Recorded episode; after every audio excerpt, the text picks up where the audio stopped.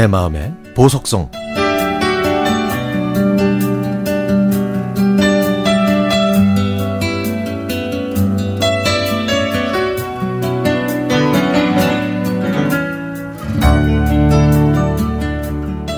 결혼하고 나서 참 많이도 다퉜네요. 달라도 너무 다른 현실. 결혼 전에는 느긋하게 보였던 성격이 아버지처럼 날 귀찮게 하진 않겠구나 싶어서 결혼했는데 결혼하고 정확히 6개월이 지나니 아 이거야 원 머리부터 발끝까지 제가 다 알아서 해줘야 하는 겁니다. 세금 낼 줄도 몰라 청소할 줄도 몰라 집 고칠 줄도 몰라 오직 자기 일만 겨우 하고 방에 들어가면 자기 일이 끝나야 밥을 먹었지.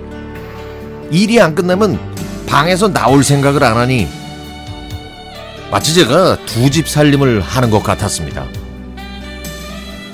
아이들 키우는 것 따로, 집안일 따로, 제 일 따로, 그리고 마지막으로 남편 밥 차려주기까지 따로. 그래서 밥상, 차, 밥상 차렸을 때 밥 안 먹으면 굶으라고 버럭 화를 내고는 반찬을 김치 냉장고 깊이 숨겨버리고 그냥 모른 척 했습니다. 마냥 굶고 있다가 방에서 나온 남편이 하는 말. 아들아, 우리 짜장라면 사러 갈까? 저한테 해달라는 말은 못하고 아들 꼬셔서 라면을 먹으려는 모습이 가련해서 그 모습이 불쌍해서 짜장라면과 다른 걸 섞은 라면을 만들어 줬더니 하하 3일을 굶은 사람처럼 먹어치우네요. 여보야 미안테 이젠 줄 때 먹을게. 그리고 당신 고생하는 거 내 다 안다. 다 아는데 다 아는데 웃자겠노. 이 몹쓸 성격이 한 번 발동 걸리면 끝을 봐야 궁뎅이가 떨어진대 아이고 내도 이 더러운 성격 이 고치고 싶은데 그게 또 어려운 기라 아, 물론 저와 맞지 않는다고 상대가 틀린 것은 아니죠. 남편 눈에는 제가 오두방정을 떠는 여자로 보일 수도 있으니까요. 그래서요, 아, 제가 좀 느리게 걸어볼까 하는 생각으로 바뀌었습니다.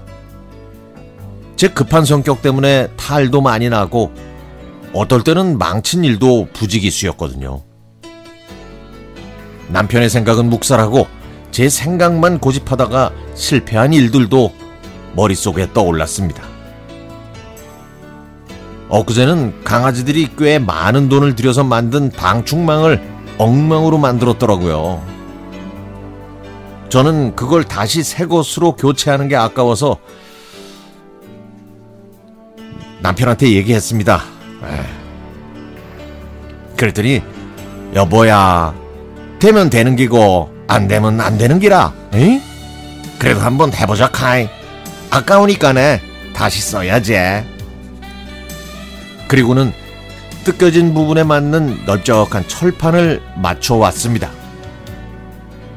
그 철판을 뜯겨져 나간 방충망에 덧대고 미리 뚫어놓은 구멍에 철사를 집어넣어 고정시켰죠. 남편 덕분에 돈도 절감되고 방충망도 다시 쓸 수 있습니다. 그 철판을 바라볼 때마다 남편한테 미안하기도 하고 굶겼던 일들도 반성하게 되네요.